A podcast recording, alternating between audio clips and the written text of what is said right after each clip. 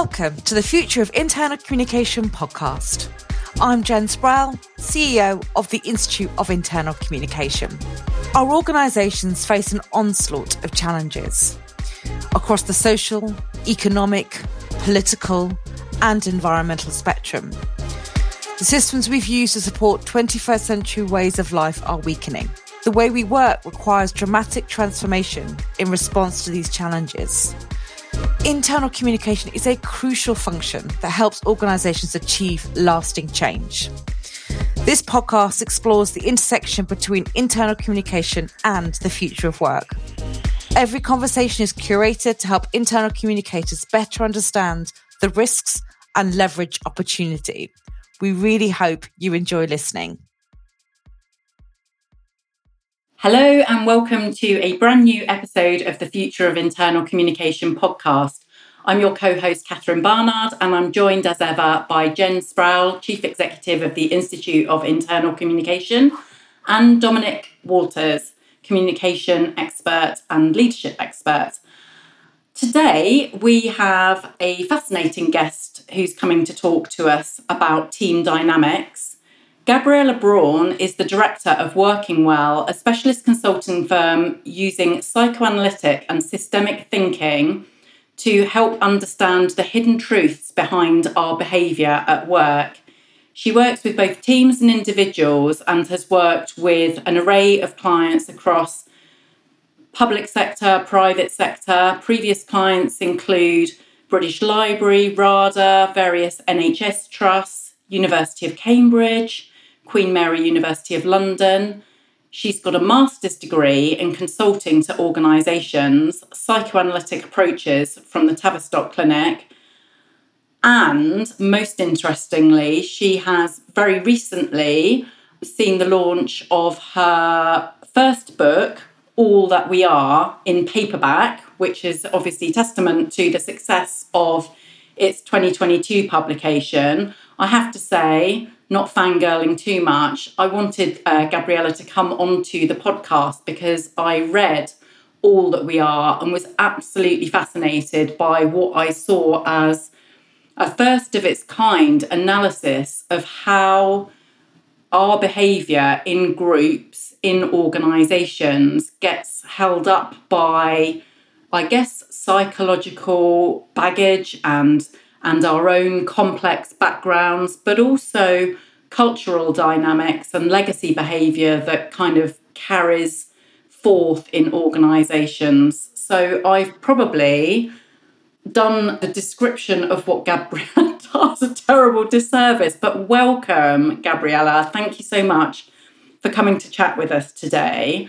Thank you so much for inviting me. It's great to be here. Honestly, I feel like what you're going to share with us is going to be infinitely more complex than what I have outlined to listeners. So I think what I would love to do is to kick off by asking you to tell us about your work somewhat more eloquently than I can, but also what led you to come and work in this field.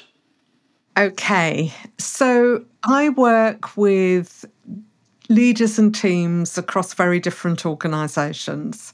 And I try and help them to work at their best. And what I do that's different from a lot of consultancy is that I apply psychoanalytic and systemic thinking. So that is a way of looking at what's going on under the surface, the things that are unconscious but affect us all the time the things, for instance, that we know about in the family, we take as a given now, like sibling rivalry, we take as a given in families. But not many people think of it in relation to the workplace and to colleagues. And yet, why wouldn't we bring those leftovers, probably unconsciously, in the way we are with our peers who are our siblings in the workplace? So that's the sort of thing that applying psychoanalytic thinking can help you uncover and, and address in the workplace. I was going to say, so, so an example of that, a really obvious example could be, I think, I was brought up, my parents post, well, that my parents were born in the 30s. So quite a traditional attitude to social hierarchy, let's say. So I was always taught by my parents to respect my elders. And I was having a conversation with a friend about this the other day because we were saying, although on the one hand, you know, we're now of an age where we are the elders, there is this other bit, which is that it still holds true that we would just have been conditioned to respect our elders.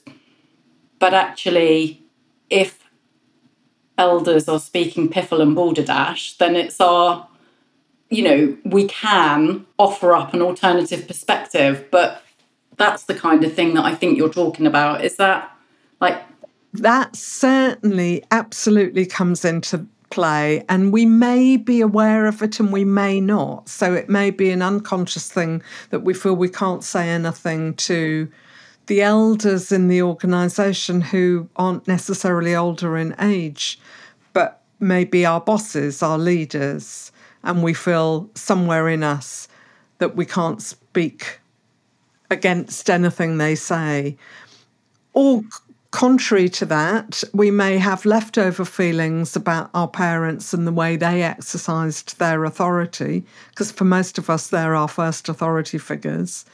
And we may have leftover feelings that makes us quite rebellious towards our managers because they're mm-hmm. now our authority figures. And again, it may, might not be conscious that we have that connection, but we're somehow, for some of us, we might be rebelling because in our unconscious, it's like, oh God, here's here's the parent figure again telling me not to do this and yes to do that. The sibling stuff, I think, is more about the kind of rivalry that you get in teams between peers. And that can be to do with things like who got more attention from the boss who's seen to be the favourite in the team, which can trigger all sorts of things for people, like whether they felt that their sibling was favoured by their parents, or whether they always felt that they didn't get as much attention as from their parents as their sibling got. All of those things that are going on all the time in the family are often re triggered at work because it's that same kind of scenario. For most of us, the family is the first experience of a group, and our parents are the first experience of authority figures. But I didn't ask the other bit of your question. Oh, yes. Did you come to work in this field? I mean, that's fascinating. The work's fascinating. How did I come to work in this field? Well, I went through, you know, much more traditional work roles. I worked in further education. I made my way to management level. I then did staff training. I then worked for a national awarding body and I was a head of department. So I went through those those roles that are in the workplace and I became quite unhappy with my experiences at work. The higher up I went, the harder I found it. So I loved being part of a team and all the camaraderie that went with that. When I became a leader, I actually found it incredibly stressful. I didn't know how to understand what was going on. I had no training or preparation or support at all in those days, and I'm going back a lot of years. There was nothing like mentoring or coaching or anything. I read books to try and help me understand my experience, and they didn't because they would tell you, you know, how to resolve a balance sheet or whatever. That wasn't what I was struggling with. I was struggling with people. And I couldn't understand. I found it so bemusing to work out what was going on. And that really set the seed for me thinking one, actually, I'm not sure I want to be in an organization. And two, I want to work with people to help them have a better time at work and to understand more of what's happening in the workplace.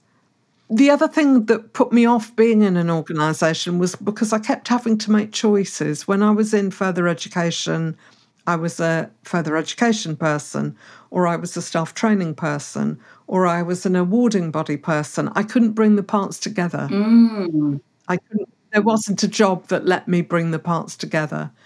And it was only going off freelance that I could I could get different contracts that satisfied different parts of my experience. So that was another reason that I went into being a freelancer.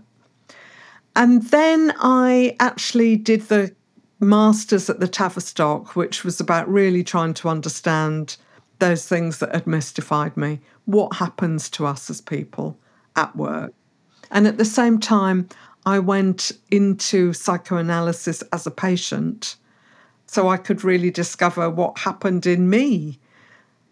And that changed my thinking and changed my work forever. I'm going to stop hogging the mic, but I think what you what you described there really stands out for me because I don't think we can underestimate just how fledgling our knowledge about team dynamics really is just in terms of you know psychology in its current form well there have been various iterations of psychology in the last 40 50 years but also what we now understand about organizational psychology is still very much in its infancy, isn't it? And I think, you know, we're learning and growing and developing all the time in that regard. And I think anybody that comes at it from a overly simplistic perspective is kind of missing the point. Yeah, totally agree. Oh, thank you, Gabriella. That's been so fascinating. And just to hear you talk about those things, it makes you, uh, uh, from a personal perspective, I've been, you know, doing that thinking, going, why do I behave in certain ways? Why does that trigger me? Why does that make me feel that way? And you do those deep reflections, I think, in, in certain ways. But it also, as you say it, as a man, as I am a manager of a team, I'm a manager of a team with varied personalities, varied biases, or conscious or or, or, or conscious or otherwise, and varying needs. And um, figuring that out and understanding that, it, it's a really challenging part of leadership. And the hardest part of leadership is people. It really is. Uh, but it's also the most rewarding part as well. It can take from your bucket and it can add to your bucket. But there's certainly things that, even though I have, the more you say it, I'm like, oh, yeah, that makes sense. I can understand that and how you lean into that. But just picking up on what on your work and what, also what what Kat was just talking about there, I think in terms of where we are as internal communicators and, and where we are in this dynamic now, is that I think we all recognise as more emotion or the ability or the freedom to f- share emotion feels more open. It feels like we can do that now. We've been pushing those down for years because it's just not what you do at work, is it? Whereas I think now the, the, the, sort of the ability to be who we are and to share that is is more open and free, and and we're using I think our voices more loudly and, and more clearly. And sometimes they're things that we're aware of, and sometimes they're things that are not we're aware of in ourselves. And also, as well, I think that when we think about what's going on, one of the things we've talked quite a lot to internal communicators about is we need to get to know our audiences again, because we have been very traditional in how we segment and put people at work in boxes. Well, if you're of this age, you're like this. If you're of this role, you're like this. And actually, the behavioral and psychological aspect is, as Kat said, in its infancy. And we need to apply that much more when we think about our audiences and our people and our teams at work and how to best connect with them, how to best communicate with them. And I also think we've seen, obviously, the explosion of much more team based structures, you know, because we are now working in, in different ways. And with all that in mind, taking that your expertise of looking at that and the work that you've done in your your book and as we try to grapple with that infancy of trying to apply behavioral psychology to our understanding what do you think has been your most common observations when you work with teams that can perhaps give us a new way of thinking about teams and how we support them and connect with them? Well i suppose some of the most common observations are come from psychoanalytic understanding, really. So, one of them is that we kid ourselves when we think we're coherent because we're not. We're not coherent beings. People are just not designed like that. So, we often in teams, there's a camouflage, and it's not done for bad reasons at all, but we present a kind of camouflage of we're a good team, we're a nice team, we're a nice set of people, and probably we are, but it doesn't mean that's all there is to us. We've also got our nastier side, our cruel side, our hostile side, our rage, all of those are there as well. So I think one of the things that I observe is the difficulty, for very understandable reasons, the difficulty in recognizing the complexity of us individually and the complexity of what, therefore, is happening in a team. And one of the things that's really difficult for teams to recognize is the unconscious pulls that are happening to them as a team. Was a psychoanalyst from many years ago, decades ago, and he came up with a theory about basic assumptions in teams, in groups of people.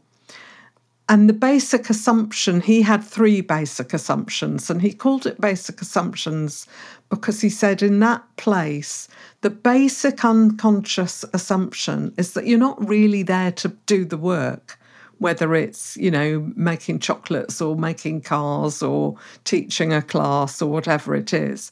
Really, what you're there to do is either fight or flee from an enemy or pair up with something or some idea that will resolve everything in the future, like the Messiah will come and you don't have to worry about anything, or be completely dependent on your leader. So you don't have to think your leader's going to do everything. And those basic assumptions can take over when a team is under a lot of anxiety, under a lot of stress. They don't know that it's taking over. And they might be extraordinarily busy but often it's very much it's not on task. So that's one of the things that I commonly come across. And if they know about it, it's easier for them to it's not a problem to go into a basic assumption state of mind sometimes, but it is a problem if you just stay there.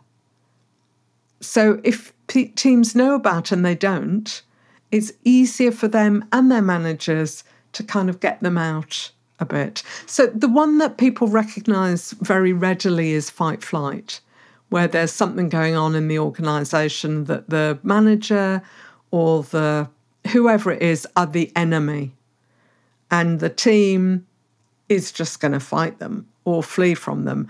And the manager at times or the leader might get completely perplexed because no matter what they try and do, somehow they're still the enemy because something else is going on. It's not, it doesn't, of course, it matters what they do, but it doesn't affect the state of mind. Something else needs to happen to affect that state of mind. So that's that's a common thing that I see. Another common thing that I see, and this again relates to anxiety, is that the the nature of the organisation's work gets into the staff. It does ordinarily, and under a lot of stress, it will show itself more keenly. So uh, I'm trying to think of an example now. Education organisations often very worried about assessment. Because you know they do that, don't they? They are they're always assessing people, I always see it in the business of that as an education provider as myself. So it so resonates as you say it. yeah. And they will be organisations that might worry, you know, if I'm working with them, what am I making of their performance? They won't use the word assessment, but it's there. You can see it's there in, oh, how are we being assessed? Whereas another organisation might not think about that at all because that's the nature of their work. So, the nature of an organisation's work and the way it plays itself into the team dynamic is always present in some shape or form. That's so fascinating, Gabrielle. I'm going to pass over to Dom because I think there's probably a lot that you said there that resonates. But I just that that point around coherence stuck to me as well and as you say it that that being with inside the team and actually how can we we can convey that better i mean i'm sure dom you this must be resonating with you as a as a leadership and a, a coach and line manager specialist as well Yes, absolutely, very much so. I mean, there's a lot of things going around in my head, Gabrielle, for what you've said already. So I guess if I were listening to this afresh, I'd be thinking there's some fantastic insights here. But many people would have perhaps uh, three causes of alarm, perhaps, maybe, or at least anxiety about this. One is we're talking about stuff, I guess, that people aren't normally happy to talk about, especially at work, about their emotions, about anxiety, about other people's motivations and things that led them there. I think, secondly, there's a very practical thing around. There's lots of big words, and big words which sound quite quite scary and can put people off. And the third thing that strikes me about this is, and it may be a bit of both actually, but as a leader, you might be thinking, is this something that helps me fix the team? So are you offering me a manual on how I can pull a few levers and sort out things aren't working in my team? Or is it more a roadmap to help me navigate around my team and understand them better? So those, those are three things. So I guess where am I leading with that? Um, one of the things that you do remarkably well is take these theories and help principles and help people apply them practically. So if you could help us on that journey a bit, please, and say, look, from your experience, what what's the one key thing, if you like, that teams need to do to work better and start to address some of these things you've outlined so clearly so far? Sorry, a very big question there, Gabriella. Basically, can you save, solve the world's problems in one or two sentences? No, but I'll try and say a bit. And and it's a good point that what I said so far may really alarm people and scare them, and leaders may also think, "Oh my God, well, this is something to keep well clear of." I mean, my book is called All That We Are, and that's for a, a reason. The reason is that, like it or not, we do bring all that we are to work with us, and we can't avoid that. And Jen, you said it's now we're able to talk about it. And I think we're much better at talking about it now. But you'd be surprised at how many teams and organisations still think they can't. You can't talk about it. So it sits there in the ether. So, one of the things I'd say to leaders who are alarmed by this this stuff is going on. We can pretend it's not, but it comes back and bites us on the bum. So it's less scary to actually recognize that it's going on and pay some attention to it. And what I don't mean, obviously, uh, well, not obviously, but when people think of psychoanalysis, they might conjure up frightening images of someone lying on a couch with an analyst muttering great interpretations behind them for years on end. That is not what you do in the workplace, obviously.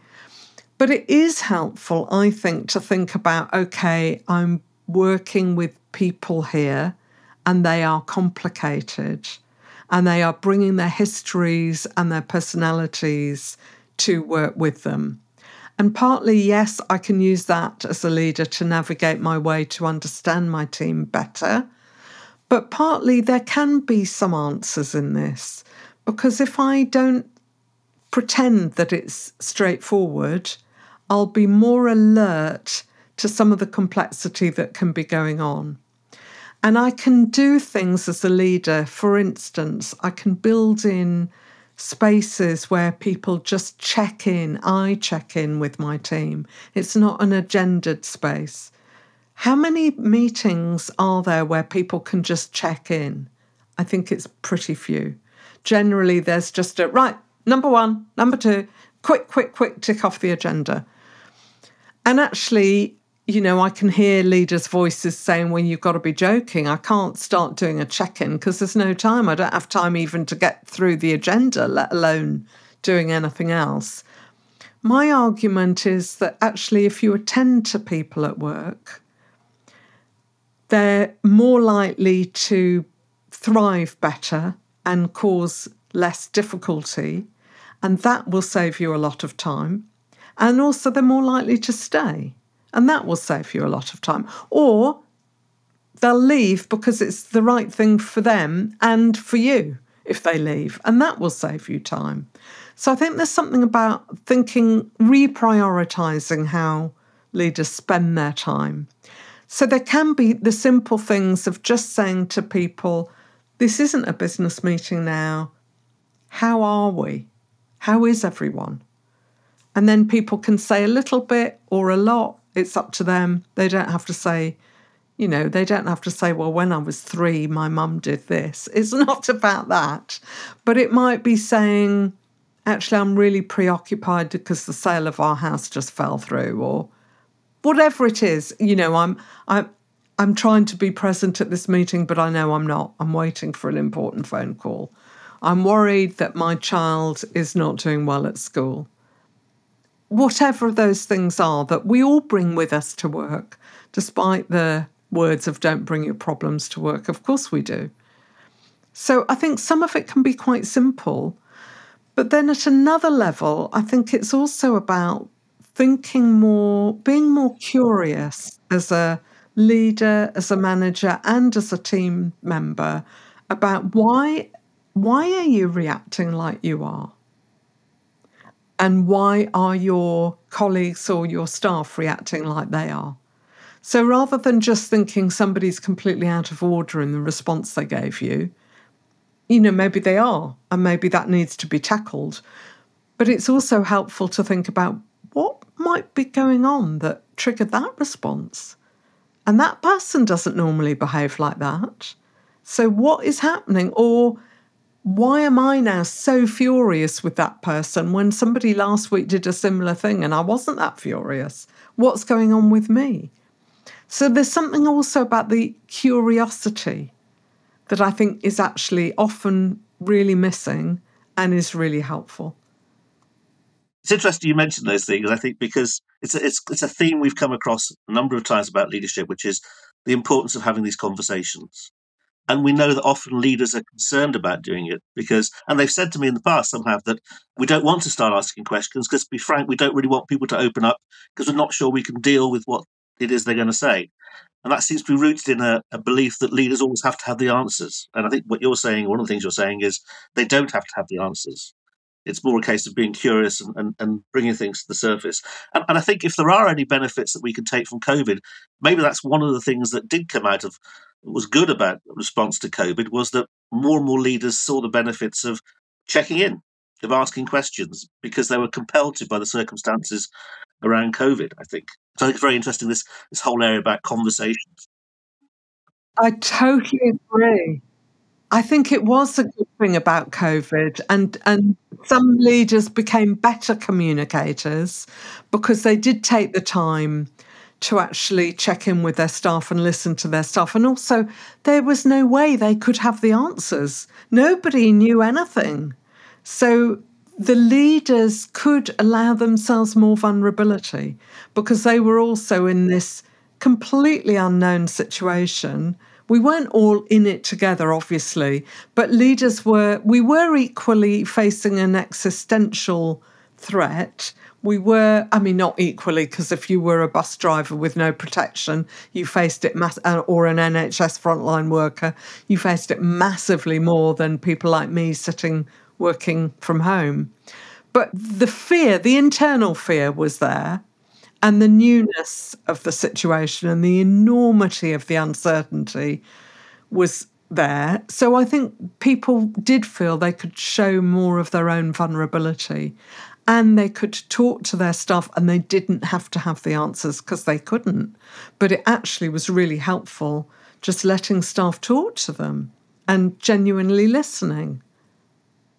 I would like to pick up on various things that you've said, Gabriella, because uh, I, you know, I'm fascinated by this entire topic. And for me, I think, you know, against the backdrop of early 2023 and the emergence of the latest tech hype, which you know is is Chat GPT and where that might take us, I feel as if we're at a you know we're at a fork in the road now. And as you said earlier you know you, on your career journey you had become frustrated by the fact that eh, there wasn't any material that allowed you to understand the dynamics of how people interoperate in the workplace. Yet there was plenty of instructive material to tell you how best to pull together a balance sheet or create a project plan or what have you you know, these hard angular aspects of business are A, easy to document, you know, follow the process and then this will happen. And B,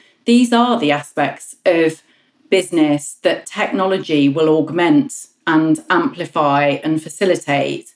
And you know, if you if you see yourself as a leader and you remain singularly focused on these very hard, dare I say, sterile aspects of business, that's well and good. But you know, the futurists have been saying for a while it's the human elements of business that presents the opportunity for us now. And actually, for me, that means enhancing your emotional intelligence. I think the upside of that is that we're born with emotional intelligence, we're born with a profound capacity for social connection. And, you know, I think the system and the environment probably has a lot to answer for in terms of sort of reducing our capacity for social connection and emotional intelligence. I'm really interested in, in addition to everything that you describe, you know, the work that Brené Brown has done in the United States, where she's gone out and she's tried to articulate the full range of emotions that humans can feel. And in addition to labeling those emotions, then taking the time to describe the feeling of those emotions and then also how they manifest as behaviors that for me is now the opportunity. You know, if we're going to face this onslaught of artificial intelligence, the opportunity for those of us who aspire to be human centric, you know, having the language to clearly articulate ourselves. And we are in that, I think we're all agreed, we're still in that fledgling space of learning the language that you talked about coherence earlier, and, and I maybe misunderstood the term, but we've talked about before about alignment, about sharing our understanding of certain words so that when somebody says, I don't know, agile, we all understand what that means in this context, in this team dynamic, etc. So I think there's loads of opportunity for professionals who are impassioned by relationship and communication to step up and help us navigate ourselves as we adapt to increasingly fluid and shape shifting and uncertain working environments. Um, all that said, what, in your opinion, could internal communicators do to enhance team performance, group performance, organizational performance? In my view, internal communicators have a huge role to play. And part of that, I think, is recognizing that the mammoth uncertainty of this time that we're at, we're fledgling in some unknown, developing new epoch of work. You know, we don't know how it's going to come out yet. We talk about hybrid, we don't really know how to do it. We've got a huge amount to learn about how to do it. So it's it's a very it's full of opportunity and full of threat the time that we're in. AI has both of those sides to it for sure. So I think internal communicators have a huge role to play in helping to contain to some degree the huge stress of all of this, of this enormous process of transformation that we don't know what's happening and where it's going. And I think they, in doing that, what they can do is be really nuanced and not try and be simplistic and just give good news stories. So, really think about how do they communicate? How do they get their leaders to spend time not just giving boring messages, but actually having proper conversations? I think internal communicators have got so much to offer in terms of rethinking communication that helps humanize the workplace. That's a massive job, isn't it? Yeah, and I was just going to jump in, Gabriella, because there's so much that you said when you talk about this, and I'm going to use a phrase I think I chatted about a number of podcasts ago. Is I do feel we're in the business on return on emotion. And I'm going to say that again because I think that's the thing that organizations could tap into is to really emotionally connect intelligence and all that to give that return. And I think there's a lot in there as well that you talk about around how we can help then our on a practical sense open up the dialogue. But also as well, we've talked a lot about leaders, but do you include like line managers within that and how we are enabling them? Because I think that they're in a really tough spot right now and I say that as a line manager is that I try to be sometimes I can take it really personal when someone I feel is just bit just feels off. And I think well, what have I said and what have I done? And, and then I have to go away and think about it and then check in. And that takes a lot of work. And that's a really hard place isn't it for for many line managers to be? Thank you for bringing in line managers. It's so important. And and sometimes I say leaders as a you know, as if that includes managers, and it doesn't. So, line managers are often the ones right there in the centre of things, not necessarily given the support, told what to do without the, they don't necessarily have the power to change some things, but they're given a lot of responsibility for how things work out. So, I totally think line managers are part of this. They've got to be able to have proper conversations as well.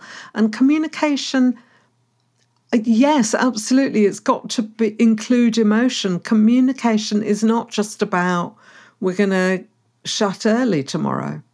You know, AI presumably could do that and much more. But, you know, it, proper communication has got to reach different parts of us. This sounds tangential, but I think it might not be. One of the things I realized in writing the book, I tell stories in the book, and I started to learn some of the techniques of fiction in order to tell the stories. And what I eventually realized is that I really wanted my book to communicate emotionally given it's about feelings and emotions and all that we are, I didn't want people just to read it from their head and their intellect, but I wanted their hearts, their guts, their senses to be involved. And so I would deliberately include senses. So I might bring in a smell or a sound or a whatever it is, you know, deliberately trying, which a novelist does to engage the reader on different levels. And I think internal communicators, of course, they're not writers, they're not novelists, they're not any of those things, but they do have to think about not just as you said, and that's really important, who are the audience and why we can't just segment them in the same old ways anymore. But also, how are we trying to reach them? On what levels are we trying to reach them? Look, Gabriella, as communicators listening to this, there's a lot of fantastic stuff we've we've talked about. And I think at least three things strike me. Firstly, my words, but I think you, one of the things you're saying is it's, it's okay to find the people side of leadership and communication tough because everyone you're dealing with is, is, is, a unique set of circumstances and influences that have shaped them and how they respond. And the best that we can do to help them is to, is to try and understand that. I think that takes us through to the second one, which is your point about check in that uh, really to be an effective communicator as a leader, it's not about being able to pronounce things brilliantly or articulate them brilliantly, although it's good if you can do that. But it's it's about being curious and asking questions and taking the time to do that. And I think it's particularly important you've you've raised the issue of line managers as well, because again that's something perhaps that came out of responses to COVID that line managers became even more important because they were the connection that most people had with their organizations. And the last one I think I've taken from is it's about the job of internal communication is, and we probably know this, but it's good to be reminded and reinforced. It's about connecting emotionally with people, or, at least part of it is. So yes, it's about being open. It's about giving all sides of the story. And I love your your analogy with fiction writers and how you've used that and storytellers who are able to tap into emotions. So another very difficult question, I'm afraid. But for people listening to this, for internal communicators and others who are listening to it, what is the one thing that you would like them to take away from what we've discussed in this session? The one thing I'd like them to take away is to think of themselves more than they do. So, and yes, absolutely, it's really tough working with people, and they shouldn't feel bad about saying that or feeling that. But think about themselves and pay attention to their own emotional state and how it's changing. So, kind of take their own emotional temperature and use this is the emotional intelligence bit, but use their feelings as information and make time and space for that. Don't dismiss them. A second, in brackets, related thing to recognize that in other people, that they will have emotions that's unavoidable, important, helpful, help them as an internal communicator to be all right with that, and help yourself as an internal communicator to be all right with that. I think that is a lovely, lovely ending, not least because although we have spoken so much about emotional intelligence on this podcast series, actually, Gabriella, what you've done for the very first time, I think, is invite internal communicators to hold a mirror up to themselves rather than shining a spotlight on the emotional intelligence of others. And actually, I see what you've just said as one, an act of self care which is really needed right now because it's big work that we all have in front of us. But also, that is the dance, isn't it? If you can understand your own emotional responses, you can better empathize for the emotional responses that you perceive in others. And I feel so grateful actually that you've just turned that lens around a little bit. And I hope that all internal communicators listening today will just take pause and think about that because this is really important work that we're doing now. It's really important work. Like the world as we know it ceases to function without world class communication. So I'm so, so grateful to you for joining us today. Thank you so, so much. We will, of course, let our listeners know where they can find out more about you and the book in the show notes that we put together for to accompany this episode. And thank you so much. Well, thank you so much. It's been a great conversation with the three of you. Thank you very much for the conversation and for inviting me. Thank you so much, Gabriella. We hope you've enjoyed this podcast episode. If you have, please like it and share it with your friends and colleagues on your preferred digital channels. Every recommendation helps us spread the word to build a better, more connected, and inclusive future of work. Thanks for listening.